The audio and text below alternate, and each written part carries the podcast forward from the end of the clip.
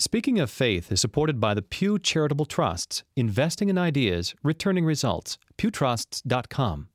Additional support is provided by the John Templeton Foundation and the Corporation for Public Broadcasting. This is Speaking of Faith, conversation about belief, meaning, ethics, and ideas. I'm Krista Tippett. Today, we'll explore the complexities of the religious landscape of Iraq. In recent days, a devastating attack on a holy Shiite ritual delayed approval of Iraq's new interim constitution. This violence was intended perhaps to deepen the divide between Iraqi Sunnis and Shiites. But the process leading to the new constitution was marked by negotiation and compromise on every side. Here is the announcement of the Iraqi Governing Council. We have adopted unanimously a, an instrument, the law for the administration of the Iraqi state during the transitional period, which includes, among other things, a comprehensive Bill of Rights, something which is really, uh, really unheard of, unprecedented in this part of the world.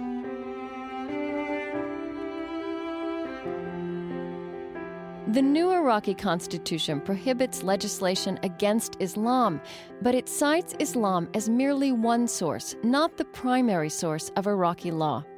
This hour, I'll speak with an Iraqi American thinker and educator, Ahmed Al Rahim, for background on the complicated, evolving role of Islam in Iraqi civil society.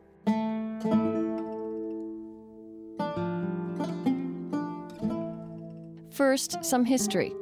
97% of Iraq's 25 million people are Muslim.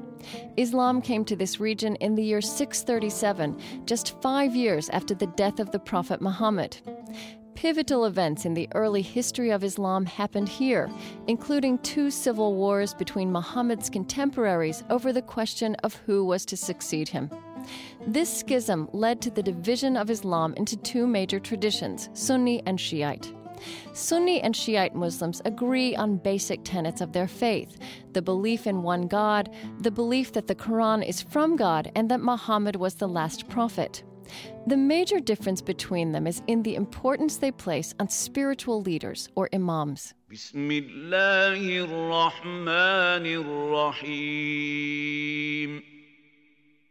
والشمس وضحاها Sunni Muslims represent 90%, the vast majority of the world's Muslims.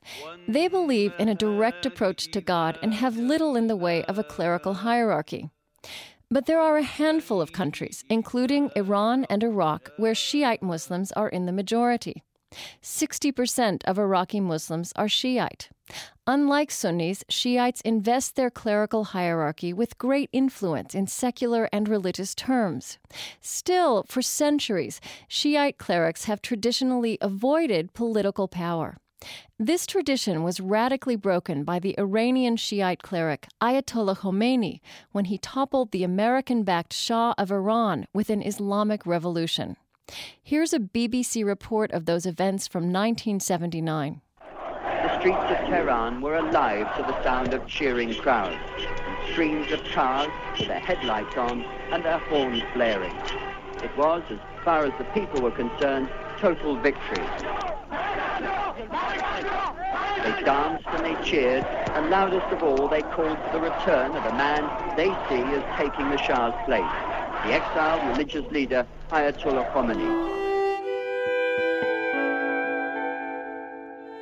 Ayatollah Khomeini, like many Shiite clerics, was a jurist, an interpreter of the Quranic teachings or laws meant to govern the lives of Muslims.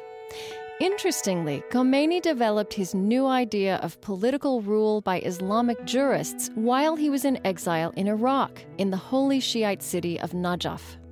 When American officials worry about the challenges ahead in post Saddam Iraq, the specter of Khomeini's Iran is never far from the discussion. My guest today, Ahmed Al Rahim, believes it is not likely that Iraq could become another fundamentalist republic along the lines of Ayatollah Khomeini's Iran. But he also says that in failing to understand the details of Islam in Iraq, Americans are missing opportunities to nurture a constructive role for religion in the coming era. Ahmed al Rahim was born to Iraqi parents in Lebanon. He teaches Arabic language and literature at Harvard, but his knowledge of Iraqi society is personal as well as academic. He has served as an advisor to the U.S. forces in post war Iraq and consulted on the reconstruction of the educational system. He offers practical insight into the history and texture of Islam in Iraqi society. Like every Muslim country, he points out, Islam in Iraq has a distinctive character. Divisions among Iraqi Muslims fall more along lines of class, geography, and ethnicity than theology. For example, the Kurdish insurgents who were Saddam Hussein's fiercest opponents are predominantly Sunni, like Saddam. Traditionally, Iraqis have been considered a relatively secular Muslim people. I asked Ahmed al Rahim whether he thinks of Iraq as a very religious country. I wouldn't say that it's deeply religious. I would say that people identify with Islam as a a religious identity, and then that has to be broken down into the various uh, sects of Islam. So I, th- I would say people broadly identify with Islam, but not in any particular religious sense uh, on the whole. But could you take that apart a little bit? I mean, could you sort of explain what it, what does it mean to be, let's say, deeply Muslim in Iraq in particular, but not necessarily deeply religiously devout? Well, I mean, recently there was a uh, article that talked about Kurds in Iraq who do not necessarily identify with Islam as a public political religion, but who look at their faith as a private one.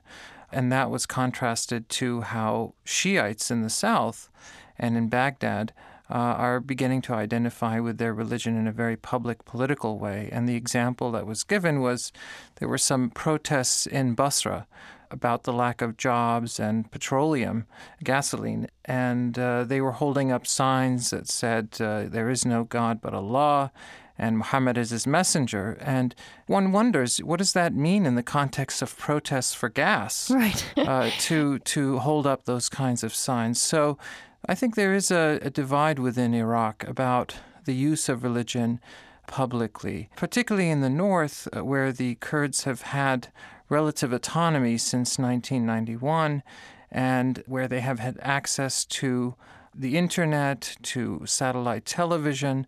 They have begun identifying with religion as a private thing. It's not to say that there aren't Kurds who use religion for political purposes, mm-hmm. but there is this divide. As a private thing, meaning also a spiritual experience, or is it, or is it still more a matter of cultural identity? Uh, I would say that uh, it could be spiritual. It could be a matter of identity. It really depends on, on the individual and the group that he's affiliated with. I mean, for example, there is the Naqshbandiya, which is a Sufi order in Iraq, which is, is growing. Right. It's, it's mainly Sunni. And that's a mystical. Um... Yeah, a mystical interpretation of Islamic doctrine and is a kind of group uh, that brings together people on a communal level to participate in religious ceremonies. It might even have some impact politically. There are also, for example, in Baghdad, I would say that the majority of the Shiite merchant class view their own religion as a private faith, a spiritual one, a, connection between them and God, uh, not necessarily a political one. And when you say merchant class, you're describing what we would probably say middle class. I would say middle to upper class uh, Iraqi Shiites who've really been left out of this dialogue about the new Iraq. Okay. But who presumably will be very important in rebuilding. Presumably, and, and, and they are involved with it right now. The, the problem is this particular class has stayed out of politics, partly because politics for many Shiites has been stigmatized. And so they've focused on business and they've done very well. But what they don't understand is that their economic power in Iraq could be translated into political capital, and, and they haven't done that yet. We talk a lot in the political context about religious dynamics, but a question I haven't heard anyone ask is, you know, what has been the the spiritual effect of the Saddam years and the occupation? I mean, what has all that done to people's religious and spiritual sensibility, quite apart from the the structures or the leaders? What's your feeling about that? In in an odd way, it's actually strengthened religious feeling and, and spirituality in Iraq because there was no longer a civil society, there were no longer organizations that they could voice their concerns through about the government. You mean under Saddam? Under Saddam Hussein. Mm-hmm. And so they turned to religion and religious identity. So, in some sense it was strengthened. Saddam also wanted to strengthen it and use it for political reasons, and that's one of the reasons we see Allahu Akbar, God is great, on the Iraqi flag. Uh, he wanted to use religion for political reasons. So, in some ways, it strengthened it, but in, in other ways, people really don't understand what democracy and Islam mean, the, the, those two concepts together. And so you hear a lot of slogans being used here and there about Islam and democracy, Islam being the rule of, of Iraq, and so on. But what that means is very difficult to know. Because people have no direct experience of that. They have no direct experience of it. And religion has become politicized. And so now, uh, after Saddam has, has been captured and the fall of Baghdad, there's a real vacuum politically. And so people are attaching themselves to this interpretation of religion or that interpretation or to this sect or that sect. But the details of how that program will work is not really clear. I mean, I could also imagine just from the kinds of stories we hear about not just what life was like under Saddam Hussein, but a lot of the suffering that is still going on in Iraq and, and that has occurred as a result of the fact that there's been a war there could be very demoralizing to people. But but are you saying that you've experienced a lot of people to be turning to religion because of that? I think so. I think I think people are turning to religion as a escape. Certainly they did that under Saddam. One thing that I noticed on going back to Iraq was uh, all the women that were uh, wearing the veil, the headscarf, mm-hmm. and this wasn't the case uh, back in the 70s when I left. I don't remember that at all, but now it's predominant. What it means, uh, I think, is to be determined. Uh, I think as politics begins to develop and mature in Iraq, people will begin thinking differently about religion, what it means to be religious. Do they want an Islamic state like Iran? All these questions, I think, will be debated and are actually being debated right now. When you mention uh, women wearing the hijab, you see that as a matter of choice rather than that that's being required of them somehow culturally or religiously. I think there's an expectation. Certainly, uh, the time that we spent in Basra, some of the uh, women that we were working with who weren't wearing the hijab were made to feel very uncomfortable uh, when we went out to restaurants, when we went out into the streets, when we went to schools. And so many of them decided to put it on just so that they're not hassled. So there is pressure, I think, uh, for women to wear it. And I think particularly there are certain Iraqi groups that have come back from Iran or from Lebanon and where they, they were involved with certain religious communities there where that was the expectation and in Iran the law. Uh, and they've come back to Iraq now, putting pressure on Iraqis to do the same.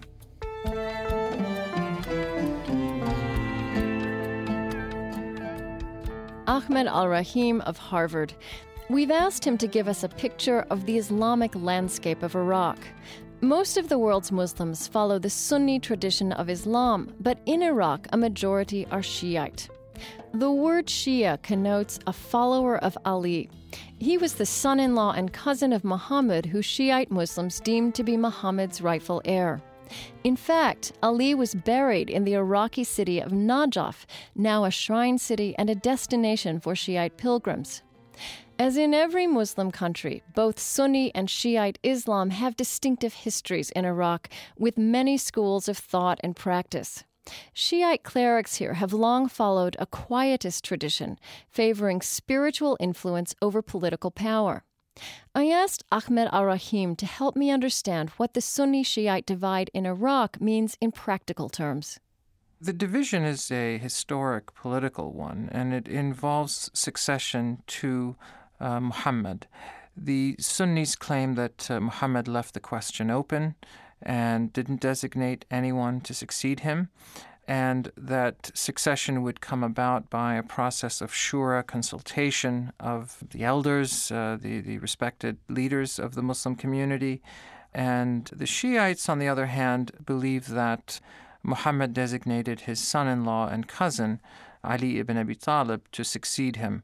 So it's, it's fundamentally a question of leadership what it's come down to politi- uh, historically is that the Sunnis have dominated most of Islamic history in the sense that the, the Umayyad Caliphate, the Abbasid Caliphate, were generally of Sunni persuasion. The Shiites, on the other hand, have tended to stay out of politics except for some of the dynasties like the Fatimids and others where they dominated, but uh, by and large, it's been a political division. But there are theological implications to that, right? That Sunnis believe more in a direct approach to God. They don't have such a, a, strong clerical hierarchy that Shia Muslims do have a more exalted position in their imams. Isn't that right? That's right. Uh, with the Shiites, you have the institution of, of marja'iyah, which is uh, a institution of the supreme jurist uh, whom Shiites have to follow in questions of practical law and there can be many of those uh, jurists, uh, I mean, as there are now in Iraq and in Iran and, and Lebanon. And, and so they have to follow them in, in these practical questions. Also, within Shiism, there's a division between the, the quietist tradition mm-hmm. and the more political one, the wilayat al faqih, uh, rulership of the jurist, as we find in Iran. Yeah, the quietist tradition has been the more predominant tradition amongst Iraqi Shias. Right. It's been the predominant tradition in the Shi'i world for many years, up until Khomeini, who came up with this theory of uh, rulership of the jurist. And he came up with that in Iraq, didn't he? And then went back to Iran. That's right. It's yeah. interesting. He did come up with that in Iraq. And the irony of history is that now his grandson, Hussein Khomeini, uh, who was here on a recent visit to the U.S., is coming up with his own ideas about a referendum on the Islamic Republic. And he's doing that in Iraq. Uh, and he is calling for a secular government in Iran. Uh, he is looking to establish a institution which does Islamic research on the relationship between secular and religious traditions. And so he's doing that in Iraq, and, and he's his grandson. That's fascinating.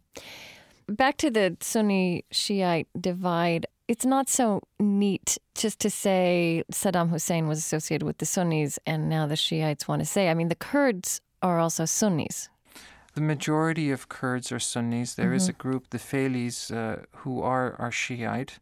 There are also the Yazidis, which is a, an ancient religion that uh, combines elements of Zoroastrianism, Islam, Christianity, Judaism, Manichaeism together. They constitute about maybe 300,000 hmm. members. So, yeah, the Kurds are very complex, but uh, generally speaking, the majority of them are, are Sunnis. So, if you tried to draw an analogy for an American who knows religious dynamics here, let's talk not about the political differences, but how Iraqi Shiites and Sunnis live together, work together, are neighbors. Is it like the difference between a Protestant and a Catholic maybe 50 years ago? What analogy would you think of? Well, it really depends on the city. If you look at Baghdad, you'll see that Kurds, Sunni Shiite, Yazidi, Arabs, you know, uh, Sunni Shiite, and uh, Christian, all, I mean, generally live together, they work together, they have a shared interest. You can break down that interest into classes, even. You could say that there's a middle to upper class of all those different backgrounds, and they tend to work together and perhaps once there's a political system there in Iraq, they might even vote as, as together as a bloc. So there are some shared class interests. Generally speaking, that's that's how it is. I mean, I think Iraqis tend to be nostalgic about, for example, living under the monarchy. They would all claim that you know, Christians, Jews, Muslims, uh, they all lived together and there were really no differences. Yes, that there's this history of pluralism. There is this history of pluralism. And I think, you know, sure, I think I think on the surface, certainly under the monarchy, that was something that was maintained. We had many uh, Jewish members of the parliament, uh, Shiite heads of the parliament. I mean, it was it was quite diverse. But what I would say is that underneath all that, there is this private language that each community has about the other. And that was never really addressed. And during political times, difficult crises and so on, this this private language about the other, which involves suspicion and so on, would uh, rear its ugly head. And I think there's always possibility for that until there is a real public debate in Iraq about about that aspect of the relationship, about what each community believes, how to go about living together. Once that can be brought out into the public, then I think maybe some of those issues will be addressed. But as long as it remains a private language, then then I think there's always potential for sectarian and religious strife. Just to illustrate that, I mean, did you grow up with that kind of private language in your own family? Sure, yeah. I mean, tell me what what form it would take. Well, uh, it would take the form of, uh, for example, not allowing. I mean, in my case, uh, I come from a Shiite background, and certain family members would feel very uncomfortable with uh, other family members marrying Sunnis, for example. They would oppose it. They wanted the marriage to be within our own sect. Just general suspicion, you know, you can't really trust Sunnis, that you can't trust some of the other religious communities. At one point, certain religious members of my family would claim that, that Christians were impure, uh, these kinds of things, and ritually impure so that one cannot eat something that they cooked. You know, there are these kinds of issues there which have a basis in the law, but, you know, it comes off in a very suspicious way of the other community. Iraqi American educator and advisor Ahmed Al Rahim. He's a specialist in Muslim intellectual history and teaches Arabic language and literature at Harvard. I'm Krista Tippett, and this is Speaking of Faith. Today we're exploring the complex background of Islam in Iraq. Recent pronouncements by the leading cleric in Iraq, Ayatollah Ali al Sistani, appeared to contradict the non political tradition of Shiite clerics that Ahmed al Rahim has been describing. I asked Al Rahim whether Sistani is influenced by his Iranian counterparts, who imposed the rule of the jurists, that is, Islamic law, on the workings of government. Ayatollah Sistani has challenged the plans of the Coalition Provisional Authority on several points. Sistani also criticized American security after the devastation of recent terrorist attacks on Shiite worshippers at Ashura, their holy ritual of martyrdom. Ahmed al Rahim says that ritual, in fact, commemorates the historic root of the quietist or non political tradition of Iraq's Shiite hierarchy. It goes back to what they see as the martyrdom of uh, Imam Hussein, the, the third Shiite saint. After his revolt in Karbala in Iraq against Yazid ibn Muawiyah, after this revolt failed and he was massacred along with members of his family, for which there are many passion plays in the Shiite world, very much along the lines that, that you see about the passion plays about Jesus. There are a lot of parallels the Shiites felt that they were no longer interested in politics and that they would actually begin working on, on jurisprudence, on the questions of theology, identity of the community, and that tradition continued up until the, the 12th Imam and then his occultation, his hiding. So this has continued all the way down to the to the modern period, uh, with some exceptions in Iraq, in Iran, and the political shift occurred under Khomeini. Uh, so this quietist tradition has stayed out of politics. But it's interesting to note that Sistani, you know, for all his claims about wanting to stay out of politics, he's really at the heart and center of it. Right. That's what I'm trying to understand. And and I think what that has to do with is a sense of competition that the jurists have among them. You, you have to understand that the juridical culture in Shiism is very, very competitive. Okay. Meaning? Meaning competitive about who has religious authority. Okay. And political as well. And I think the point that Sistani is trying to make to Khamenei, the head of Iran, is that look, we have this quietist tradition. We don't need Khomeini's political thought. And look how much political power we have at the same time.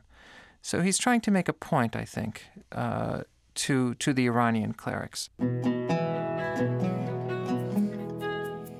Harvard's Ahmed Al Rahim. This is Speaking of Faith. After a short break, more of our conversation. He describes the restoration of civil society as the best hope for a constructive role for Islam in the new Iraq. When you visit our website at speakingoffaith.org, you'll find background and resources on Islam in Iraq and full audio of this interview. I'm Krista Tippett. Stay with us. Audio cassettes and transcripts are available by calling 1 800 777 TEXT or by visiting our website at speakingoffaith.org. Speaking of Faith is produced by Minnesota Public Radio and distributed by PRI.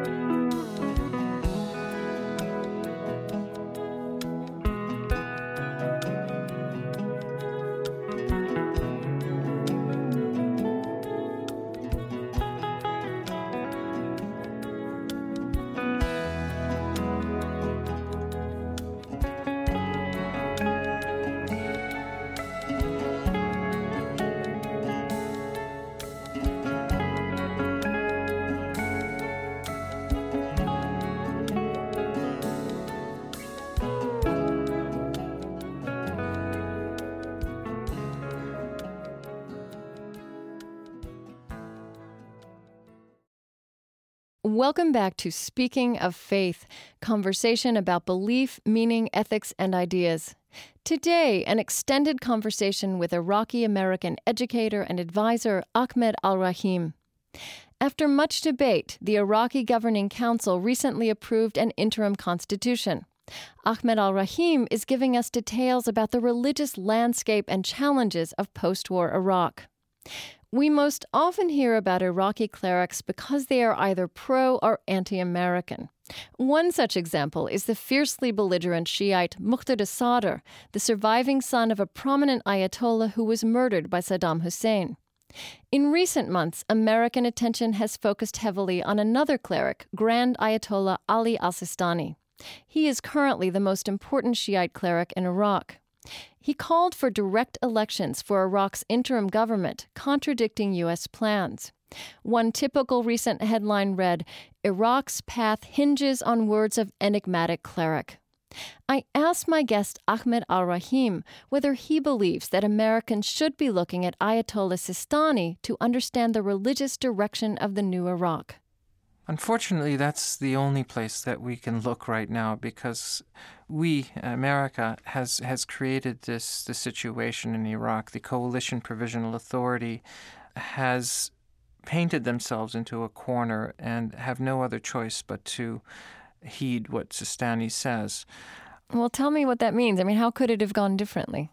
Well, it could have gone differently, I think, by looking at the diversity of the Shiite community in Iraq. I had mentioned the, the merchant class, mm-hmm. the Shia merchant class.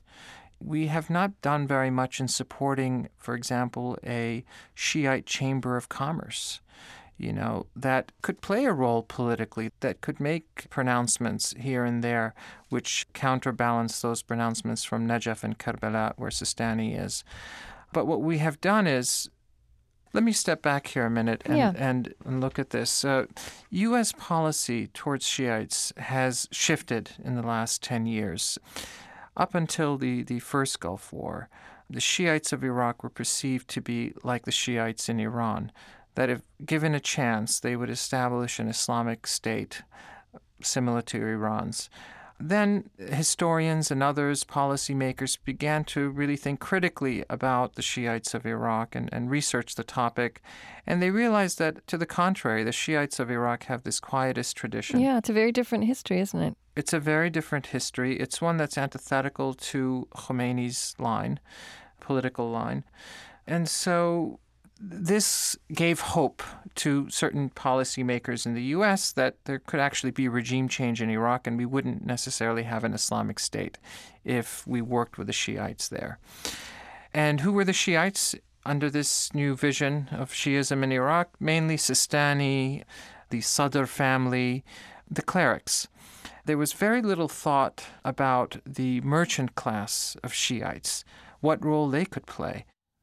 You know, I was going to ask you if because under Saddam Hussein, Shiites were sort of excluded from power, essentially, that the reason these religious Shiite figures, quietist though they may be, are so visible now is that that was the only place that Shiite leaders could have authority. But I think you're saying that we could be looking in other places for that kind of leadership or to nurture that kind of voice, that Shiite voice, that we, in a sense, have focused on Ayatollah Sistani. That's right. I, I think that we can look at other parts of the uh, Shiite community. I would say that the majority of, of, Shiites in Iraq, certainly many that I met with, teachers, uh, businessmen, uh, physicians, and so on, uh, generally have a very private sense about their faith. It's not a political public sense that we associate with, for example, Muqtada Sadr. They, they see their faith as a private faith, one where they associate more with the class that they come from, where they're looking for stability. They're even looking to the West. So we haven't really focused on this group, unfortunately. Mm-hmm. Um, and the reason is that there wasn't any form of civil society under Saddam for these kinds of groups to work together, to come together. And so, the, as a result of the vacuum, individuals like Sistani, Muqtada Sadr, uh, mm-hmm. uh, naturally uh, come to the top. So, right now would be a time when those kinds of people and groups in Iraqi society might be forming and new leaders would be coming to the fore, but that's going to be a process that's happening, could happen now. Well, it's a process that should have been initiated after the fall of Baghdad. Uh, we should have reached out much more to these communities. Mm-hmm. But it's a process that has to begin and is beginning at one level or another. And certainly, once we have political institutions, once uh, we have a government, then the possibilities, I think, will come to fruition. You know, you mentioned, let's say, the American government could have helped form a Shiite Chamber of Commerce. That would be such an alien idea in the American imagination because we have this virtue of separation and state always at the forefront. And I mean, that has worked in this country. I don't know. Do you think that when America goes to a place like Iraq, they may need to open that idea up a little bit? I think so. I mean, if one even looks at the U.S., I mean, there are many aspects of civil society that have to do with an ethnic religious base. I mean, if you look at you know, uh, Jewish groups here, if you look at Christian groups, uh, it, it's a sort of a broadly conceived religious identity, uh, not necessarily even religious. I mean, some in some sense, maybe even ethnic. Mm-hmm. And I think that in Iraq, it is different and, and it, it is more complex in some ways. And so, yeah, we have to begin thinking differently about how to work with those communities. Iraqi American thinker and Harvard educator Ahmed Al Rahim. I asked him to tell me about other religious leaders Iraqis are watching as they form their own sense of the role religion will play in their country's future. Well, one example is uh, Sayyid Ayad Jamaluddin. This was the cleric who had stood up in the first Nasiriyah conference. This was the, the big tent conference, the first one. And he stood up and called for a separation of religion and state. Now, he's a Shiite cleric, uh, has a turban, so on, has a religious following, spent many years in the United Arab Emirates and in the West. And I spoke to him, and, and, and I think he really has a deep understanding of that religion, religious freedom, can only be protected under a secular government, a government that separates religion and state. And he experienced that being in the United Arab Emirates, uh, being in the West, and so on. Uh, so he is critical of Sistani. He is certainly critical of Muqtada al-Sadr. He is afraid that Sistani and Muqtada Sadr, if given enough power and authority, will form some sort of council of jurists that has the right to veto certain things, that, that has the right to define what how people believe. And so I think he's he's an interesting voice, but unfortunately he's a voice that hasn't been supported by the CPA, the Coalition Provisional Authority. would it work for the CPA to support voices like that, or would would the Coalition Provisional Authority under Paul Bremer would would that seem to be meddling in Iraqi society? Look, it's clear that the CPA, the CIA, the State Department, they all have their favorites and they all support them in one way or another. I'm not saying that they necessarily have to directly support him, but they have to give him the opportunity to voice those views. And that's that's not being done. And the reason is he doesn't fit the American conception of Shiism in Iraq. I mean, he just doesn't fit the Sistani Muqtada Sadr model. Hmm. You've mentioned Muqtada Sadr a few times. Could you say who he is and why he's important in your mind? Uh, Muqtada Sadr is the son of uh, uh, Sadiq al-Sadr, a popular Shiite cleric who came up with a theory of working with the tribes in Iraq, and, and at some points was allowed to do that under Saddam.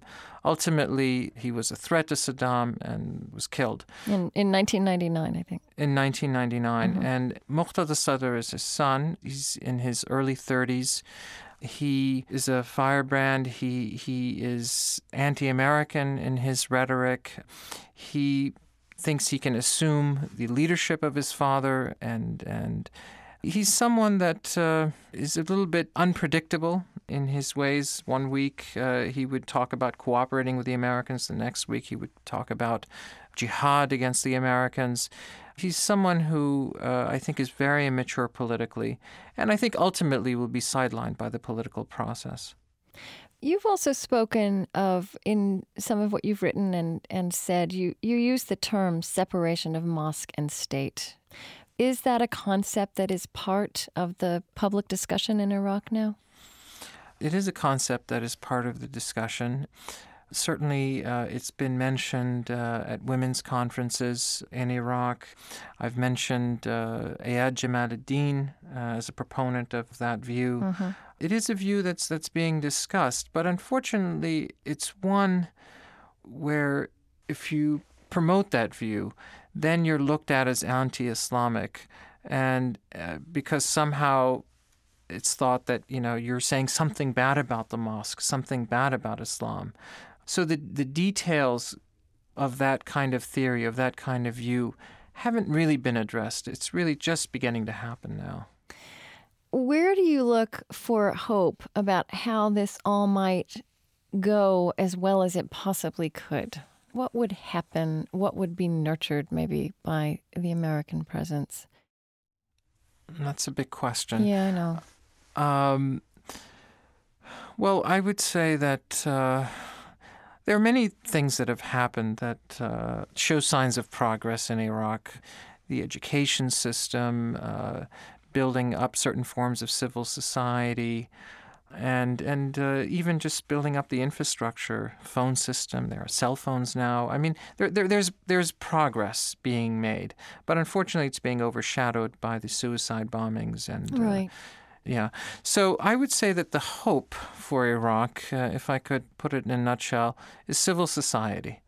If the right institutions are formed in Iraq that allow civil society to develop, then I think civil society will always be the counterbalance to political power. And what do you think of specifically when you say civil society? Education? I think of education. Uh, I think of unions. I think of uh, religious institutions as well. As part of the mix, as a sort of healthy part of the mix. As part of the mix, uh, I think of the media, which has flourished after the fall of Baghdad. There are over 150 papers in Iraq right now. Uh, I think of the business community. But what, what needs to happen is these forms of civil society need to understand what they need to do to have influence over the political process. That's really what needs to be understood the basic concepts, mechanisms of democracy and civil society. And that is slowly beginning to happen, but not a lot of work is being done in that direction. Ahmed Al Rahim. I'm Krista Tippett, and this is Speaking of Faith. Today, a perspective on Islam in Iraq. In recent months, the role of religion in Iraqi civil society has been evolving.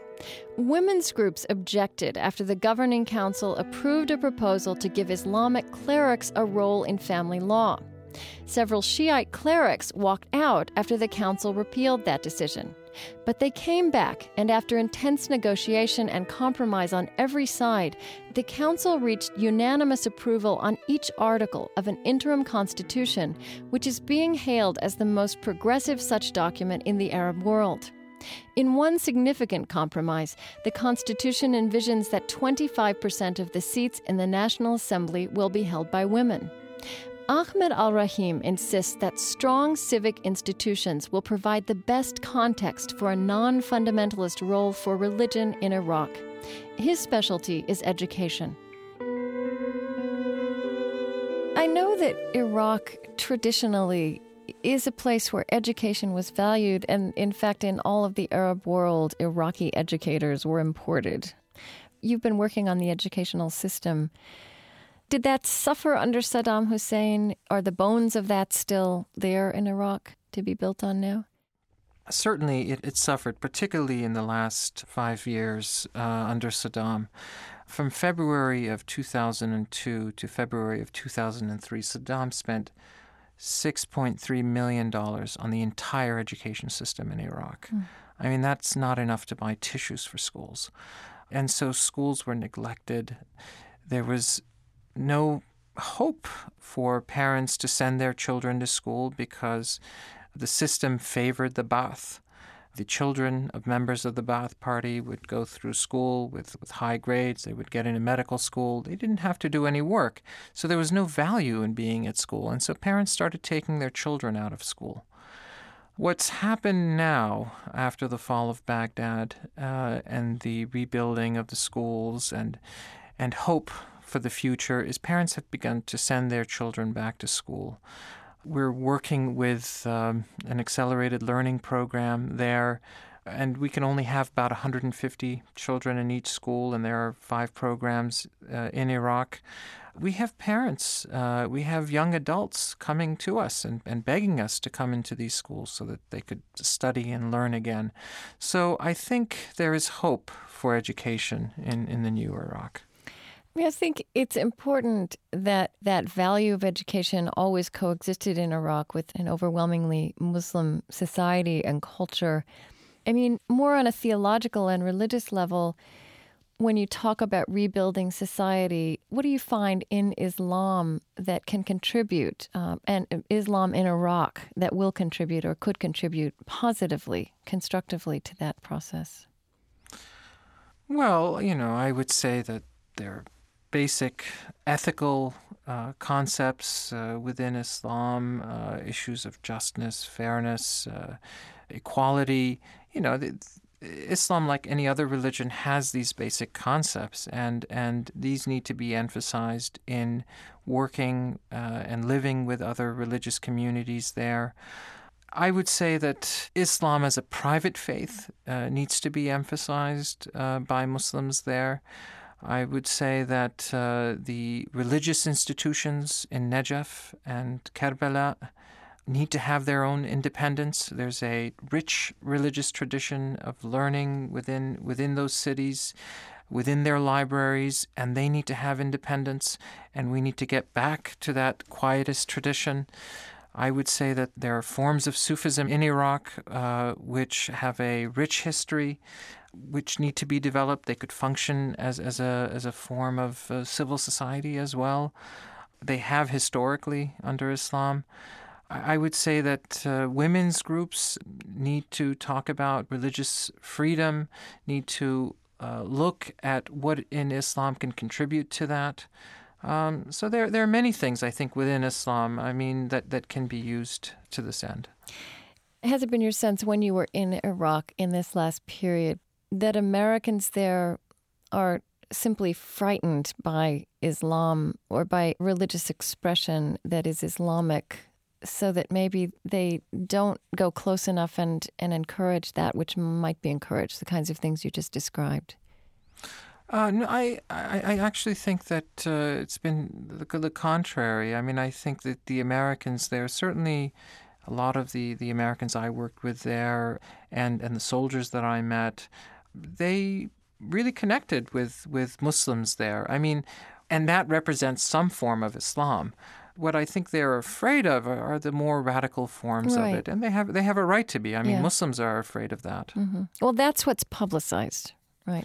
That's what's publicized, but I think uh, the Americans, by and large, you know, understand that it's not necessarily a question of, of Islam as such.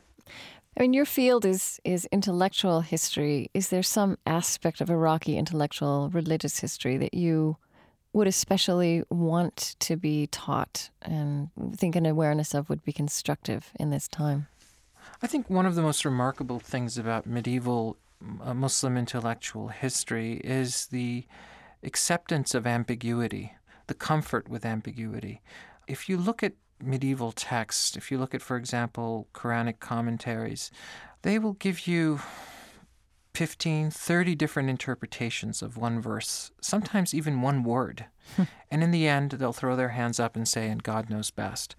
And there wasn't this need to, to, to fix the text and say that it has to mean one thing or another, as has happened in the modern period. Uh, if you look at commentaries in the modern period, they're very short, very brief, and they, they tell you this is what it means and that is it. And so I think there needs to be an appreciation of the medieval tradition and this, this comfort with ambiguity. Because, in some sense, I think in that ambiguity, we can have tolerance, we can have acceptance of different views, and that can even be extended to other religions. Uh, so I would I would say that that would be the one thing that would be most interesting to develop. Ahmed Al Rahim teaches Arabic language and literature at Harvard University. He's also a founding member of the American Islamic Congress, an organization dedicated to building interethnic understanding in the wake of September 11th, and he served as an advisor to American forces in Iraq. In all the news this past year, it's been difficult to get the kind of basic insight into the human dimension of religion in Iraq that Ahmed al Rahim offers. His is a measured, relatively secular voice, as apparently is the historic religious profile of Iraqi society. And it is important to be reminded that while we are prone these days to speak of the Muslim world, each Muslim country has its own Islamic history and dynamics. Indeed, the Sunni Shiite divide has vastly different texture and impact in every society. In the case of Iraq, where we are engaged in rebuilding that nation, we would do well to pay special attention to such nuance. But with each terrorist bombing, the stakes grow higher. The American ability to comprehend the particular religious dynamics of Iraqi society may be crucial. In closing, I'd like to read a section from a provocative essay entitled Mosque and State in Iraq, written by George Washington University professor Amitai Etzioni. He began to formulate these thoughts after attending a meeting in Iran two years ago in the wake of Ashura, the same Shiite ritual which was marked by violence in Iraq this past week. Etzioni's own presumptions about the inherent stridency of Islam were challenged at that meeting, and he began to re examine an American approach to Islamic countries that would impose our own Western history and sensibilities. He writes The United States, in Iraq and elsewhere, should cease promoting a secular civil society as the only alternative to a Taliban like Shia theocracy. We cannot quell the religious yearnings of millions of Iraqis and many others elsewhere merely by fostering strong political and economic institutions and the sound values they embody. The most effective way to counter a theocracy is to include moderate, liberal religious elements in the civil society we are helping to erect. The First Amendment's disestablishment clause is not a foreign policy tool, but a peculiarly American conception. Just because the American government is banned from promoting religion within the United States does not mean that the State Department and the Pentagon cannot promote religion overseas in societies that are undergoing profound societal changes. This last point is crucial. Overseas, we are participating as a key architect and builder of new institutions. We are in what social scientists call the design business. This is quite distinct from what we do at home, shoring up a solid social structure designed two centuries ago, careful not to rock the foundations on which it stands. In Iraq, we participate in the groundbreaking foundation laying stage, one in which elements we can take for granted at home, such as a thriving religious life within civil society, must be provided. From an essay by Amitai Etzioni of George Washington University.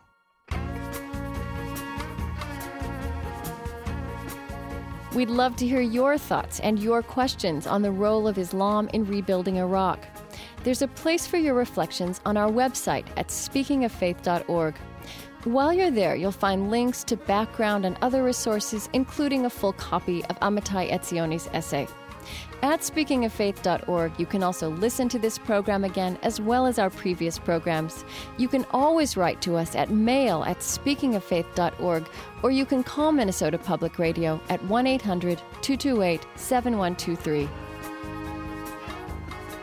This program was produced by Kate Moos and Brian Newhouse. Our technical producer is Mitch Hanley, web producer Trent Gillis, associate producer Judy Stone Nunnally.